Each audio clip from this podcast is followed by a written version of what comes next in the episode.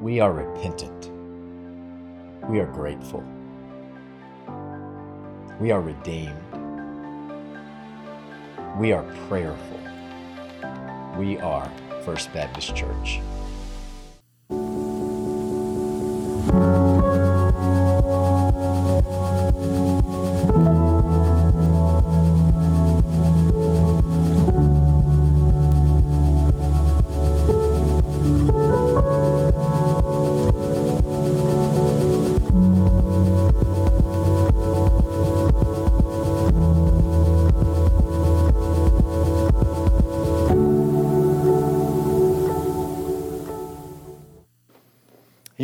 Just like Pastor Danny said at the beginning in the video, I am Pastor Chris Johnson, uh, senior pastor here at First Baptist Church of San Antonio. I'm usually across the street, but I'm so grateful when I get the opportunity to come in here and be a part of our LOGOS worship. Now, before we get to the sermon today, we're going to begin by reading out loud our text for today. It's James 1 13 through 18. So if you'll stand with me, let's read this aloud together. This then is the text for today. Let no one say when he is tempted, I am being tempted by God. For God cannot be tempted by evil, and he himself does not tempt anyone. But each one is tempted when he is carried away and enticed by his own lust. Thus, when lust has conceived, it gives birth to sin, and when sin is accomplished, it brings forth death. Do not be deceived, my beloved brethren. Every good thing given and every perfect gift is from above, coming down from the Father of lights, with whom there is no variation or shifting shadow. In the exercise of his will, he brought us forth by the word of truth, so that we would be a kind of first fruits among his creatures. May God bless the reading of his word. I have a bit of confession to make this morning. Uh, when I was young, my friends and I uh, did some things we shouldn't have done. And I'm going to share with you one of those things that my friends and I did that we shouldn't have done. You see, in the backyard, we had these two fruit trees, uh, two orange trees that were big and beautiful and produced all kinds of oranges. And then as they would produce the oranges, we eat them and they were wonderful. And as it would go through the season, uh, some other things would begin to happen. Either insects would get into them or birds would get on them and they would begin to drop to the ground and they would be covered in mold. They would start to turn blackened and they would turn into this kind of this mush that sat under the tree. And these blackened oranges that sat there were just something that no sane person would touch, but something that a 13 year old boy would just find fascinating.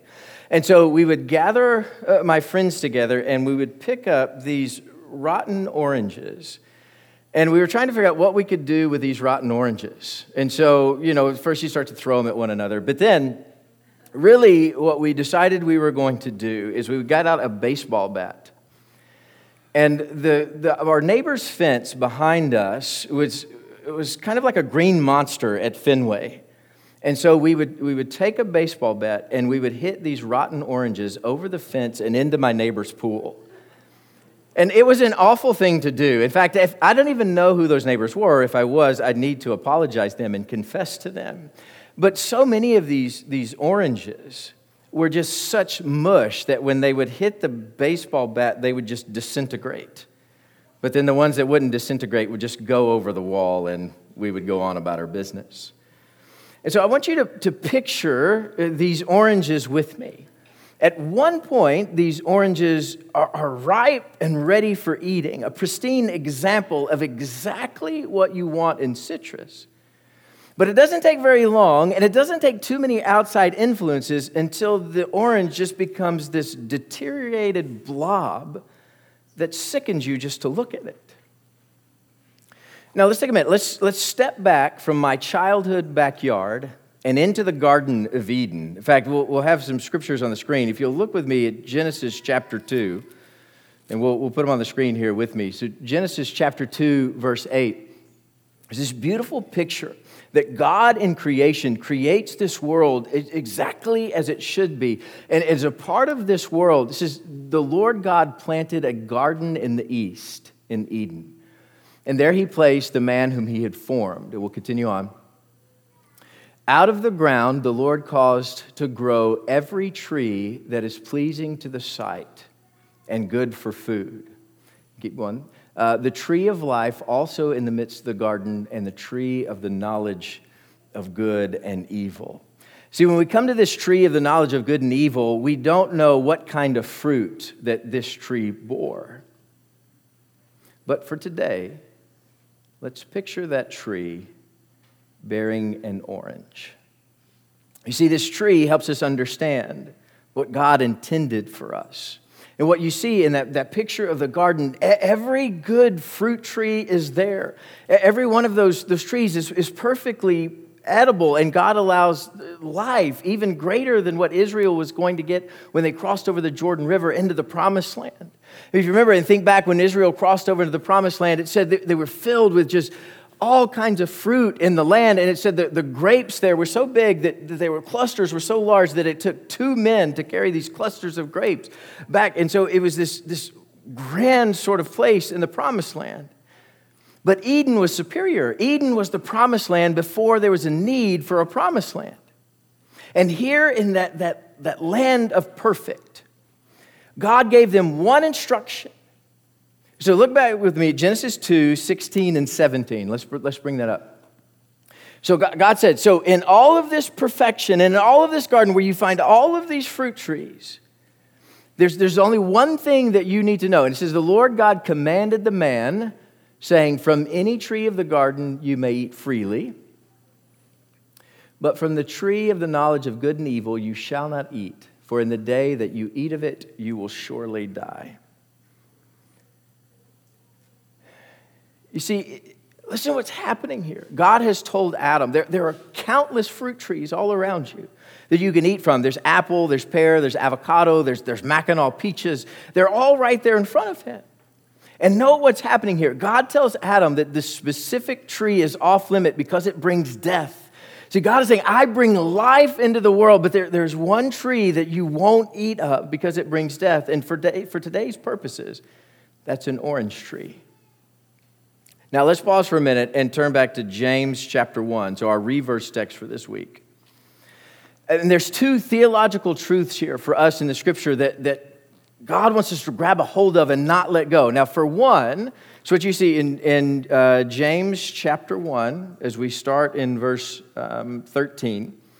Let no one say when he is tempted, I'm being tempted by God, for God cannot be tempted by evil, and he himself does not tempt anyone.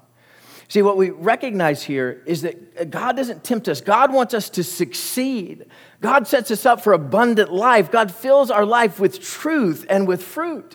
And, and you know, we could chase our tails all day long debating why the tree of the knowledge of good and evil even existed there in that moment. But be that as it may, God gives full warning to Adam and, and God gives full warning to creation that there's no snare, there's no trick, there's no deception, there's no series of challenges to figure out what God wants. God makes it clear and He lays it out. This is exactly who you need to be, this is exactly what you need to do. And if you will, if you will follow me, life will flourish. This is what we need to know when we're near to God and we're walking with God and we draw in with Him, life blossoms. And this is the only place where life will blossom. This is the only place your life will flourish is when you are near to God and you are with Him and you are growing with Him and your roots are growing deeply into His Word and who He is. And that's what God wants for you. That's what God intends for you is to grow in this and to blossom into the people that He's called us to be. You see, when you read the scriptures, God is unnecessarily forthright when it comes to his requirements of us. God lays it out clearly and plainly. This is what I expect of you. In the garden, he says, There's one thing I expect of you do not eat of the fruit of this tree. And that's it. There, was, no, there was no trick, there's no deception. He said, Adam, just follow me here, and life will flourish says, If you eat of this tree, your innocence will be broken and your life will be taken. And as scripture unfolds, we see God being just as forthright throughout. In Exodus, we find God laying out the Ten Commandments for them. And then when they're broken, God lays them out again for them. He says, This is who I am, and this is who I'm calling you to be. See, there's, there's no secret about it. And then we hear the compilation of all of them in Deuteronomy 6 4. There's, there's nothing secret about God's desire for us. God makes it so that we might live if only we will listen to Him. In fact, this, this is what we need to hear this morning in this text. Jesus tells us exactly what we need to be about and who we need to be. You know, people ask all the time, well, what does God have in store for me? What do, what do I need to be doing? And it's, it's right here. It's in the text as you unfold the Gospels and you, you read the words written and read. Jesus tells you who he calls you to be. Jesus says, This is what it means to be obedient to me. And we read part of it earlier in the confession where, where Jesus says, and Jesus points us back to Deuteronomy 6 4. He says, if, if you love the Lord your God with, with all of your heart, soul, and your strength, if you love your neighbor as yourself, this is what I've called you to. See, people ask all the time, what, what does Jesus want of me? What is Jesus calling me to do? This is where it begins. It's in that love of the Lord and a heart for Him and a love for the people that God has surrounded you with. And what you see is as the scripture unfolds, Jesus says there's, there's ways to do this well. That if you will be repentant, that if you will witness, if you will disciple, these are the things I've called you to do. These are the things I've called you to be about. And if you will be obedient to these things, life will flourish. There's no, there's no secret. It's, it's simple but it's difficult. And that's one of the things that we have trouble with. We, think that it's, it's so simple, it shouldn't be difficult, or we think things should be more difficult. Jesus should ask more of us. But this is what he asks of us. This is what he says to do. He says, Church, be repentant.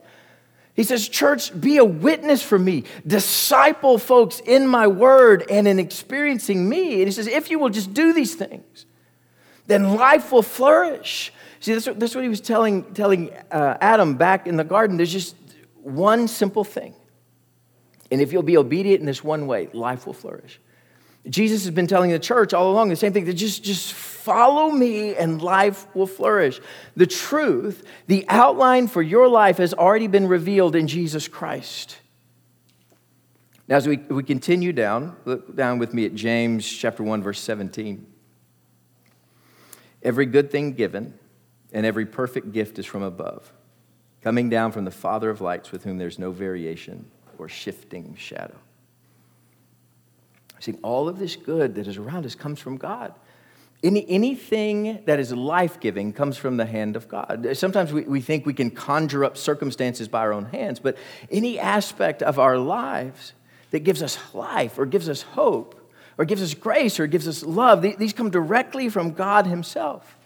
And God deserves the glory for those things. Every breath that we've ever breathed comes from the gift of our God.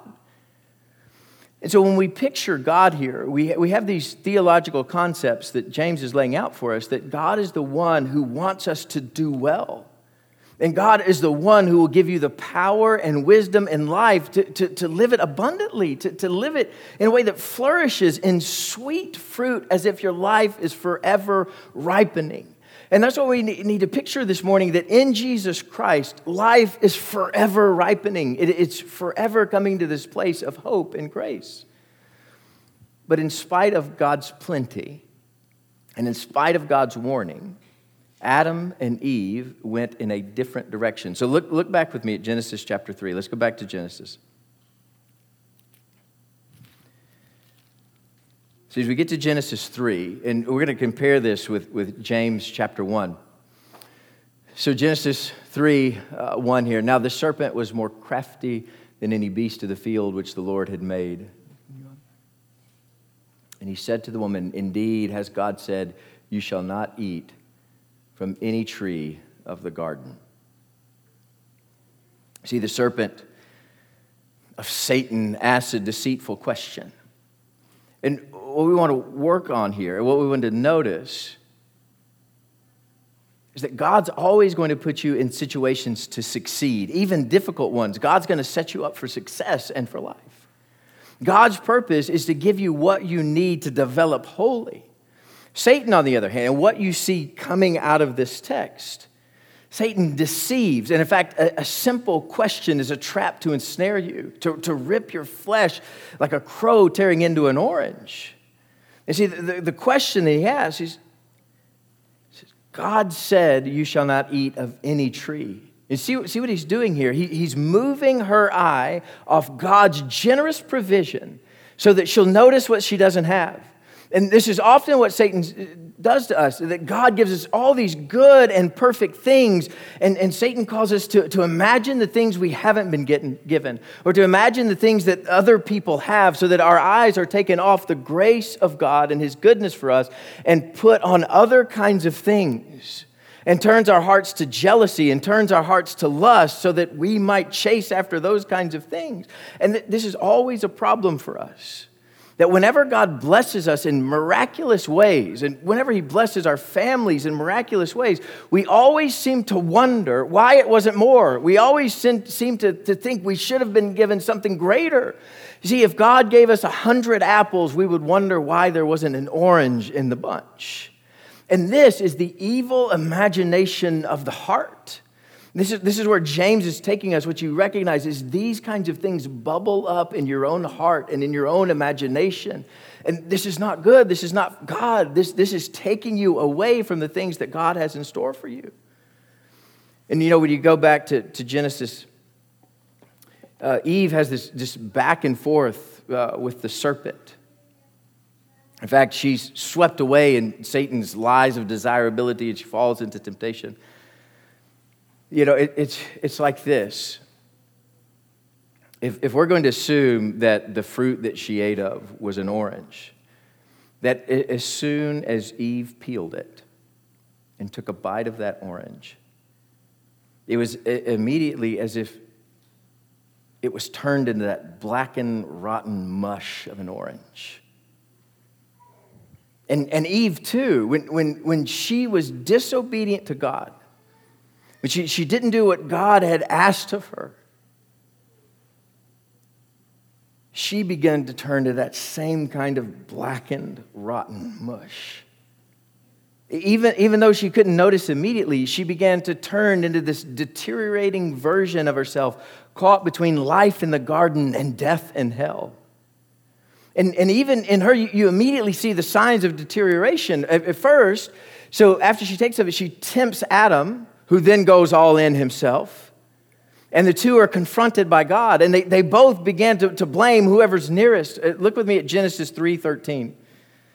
So Genesis or 12, Genesis chapter 3, verse 12. The man, uh, the man said, um, The woman who you gave to me uh, to be with me, she gave me from the tree and I ate. Then 13, then the Lord said to the woman, What is this you have done? And the woman said, The serpent deceived me and I ate. These are the signs of the deterioration that begins to take root. This is the death that James is talking about that begins to encompass our lives. See, if, First, Eve tempts Adam and then, then goes all in, and, and they're confronted by God, and they both begin to blame whoever is nearest, where they're pointing at each other and they're pointing up at God. Adam even seems, seems to say here, God, this is your fault. You're the one who made this happen. And, and James takes us back, and James says, This is not of God, and God is not the one tempting you. In fact, look back with me at James chapter 1. And we'll look at 14 and 15. So, James 1 14 and 15. But each one is tempted when he's carried away and enticed by his own lust. Then, when lust has conceived, it gives birth to sin, and when sin is accomplished, it brings forth death. See, Scripture makes it clear that when we fall into temptation, we can't blame God for the temptation that we fall into. We can't even blame Satan. Uh, James doesn't even mention Satan. James says, take that off the table. When we fall into temptation, it is our own fault. When you are disobedient, it is your fault that you are disobedient to God. You can't blame your family. You can't blame your circumstances. You can't blame evil. You can't even blame God Himself. When you are disobedient, it is you who are disobedient.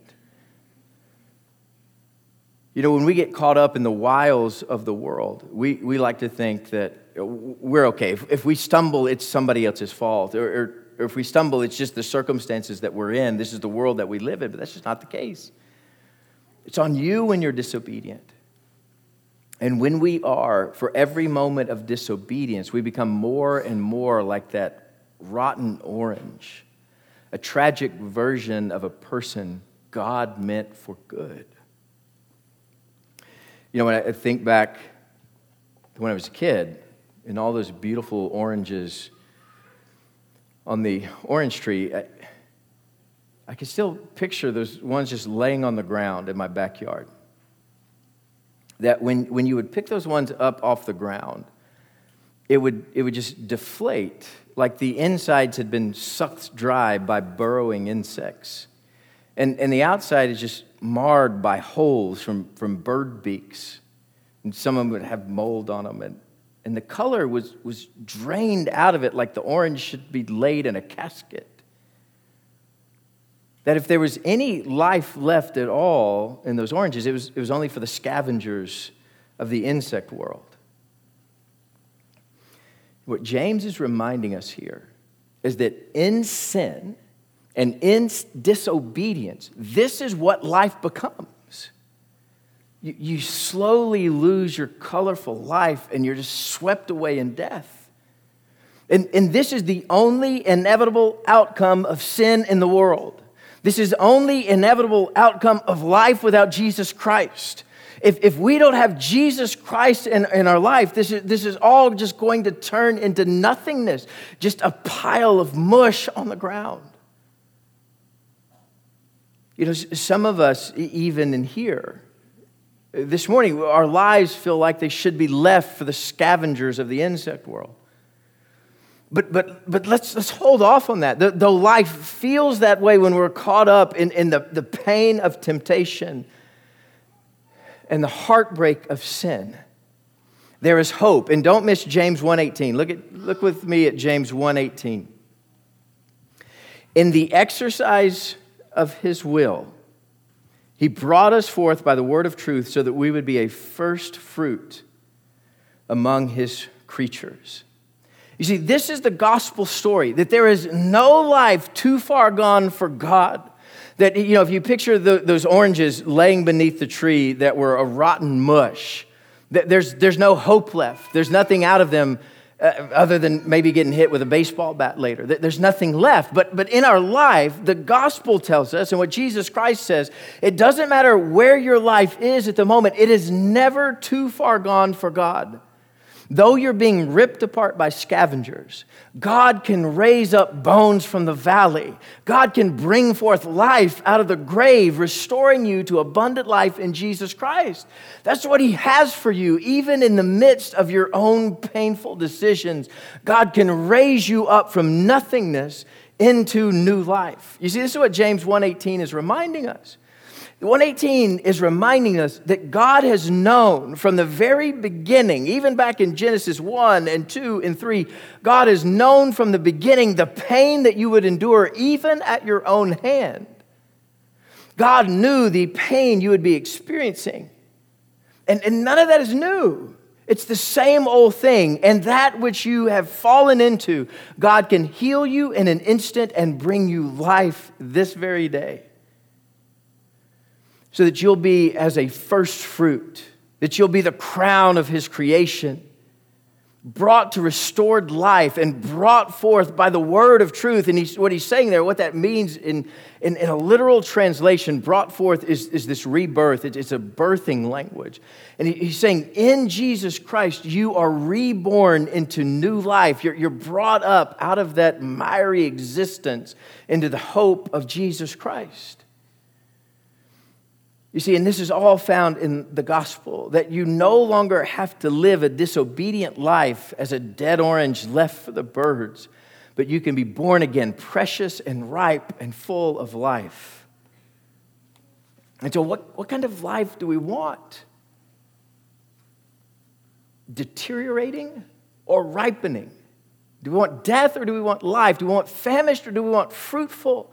Because God has laid out the plan so that you might have life and have it abundantly. There, there are simple steps to handing our lives over to Jesus Christ so that we might know Him and love Him and be obedient to Him and follow in the way that He has laid out for us. You know, it's, it's pretty amazing. We, we started at the beginning of the Bible where God gave us life. And what we see in the pages in between is how often we ruin that life. I mean, this is, this is what you find in the Old Testament how Israel falls apart. You see how they're, they're caught in, in slavery in Egypt, and then you see as they form their own nation. It, it, says time and time again, we saw this throughout the study of Judges, where, where Israel would just forget who God was and they would, they would turn back to evil, and, and then the nation would just deteriorate again. That, that whenever the, Israel would step away from God, it would just turn to death. But then God would raise up a judge and, and he would bring them back into life. And so you, you see that happen over and over in Scripture this same cycle of sin tearing us down and God bringing life. We see it in the New Testament in the person of Jesus Christ, where he came, he's going to raise us up. And then we get all the way to the end of, of Scripture. Look with me at, at the very last chapter of the Bible, it's Revelation 22. So look with me at that very last chapter. It's in the, the second verse, Revelation 22 2.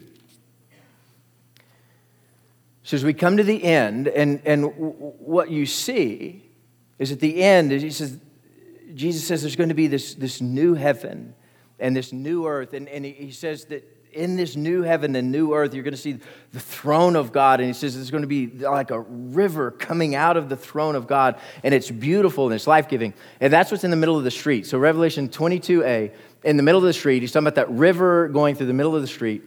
And on either side of the river, was the tree of life, bearing 12 kinds of fruit, yielding its fruit every month. And the leaves of the tree were for the healing of the nations. You see, for all the death and destruction that we have wrought on this earth, God is restoring. For, for all of the pain that we have found ourselves in, God is healing. And in the end, in this, this new heaven and new earth, there's, there's coming from the throne of God this healing for the nations and this healing for all of us. And may we find this healing in the Lamb of God because it's the only place that we're ever going to find it. It's the only place that we're going to find hope in life. It's the only way and the only time that you're going to be able to flourish and is when you are taking from the hand of the Lord our God. And so may we find healing in this land. Let's pray together. Lord, we recognize that it is you who are good. God, you have given us many good things. You've given us life, and you've given us breath, and you've given us hope. And so, Lord, now as, as we turn to the supper, Lord, we pray that you would give us grace. Lord, as we take of these elements, that you would show us your goodness and let us know and experience Jesus Christ. And it's in his name, the name that's above every name on this earth, Jesus Christ, we pray. Amen. First Baptist Church has been broadcasting its services of new life and historic faith for 46 years. We would like to ask that you continue to pray with us for this ministry and also for your financial support so that we can continue this ministry for years to come. Thank you.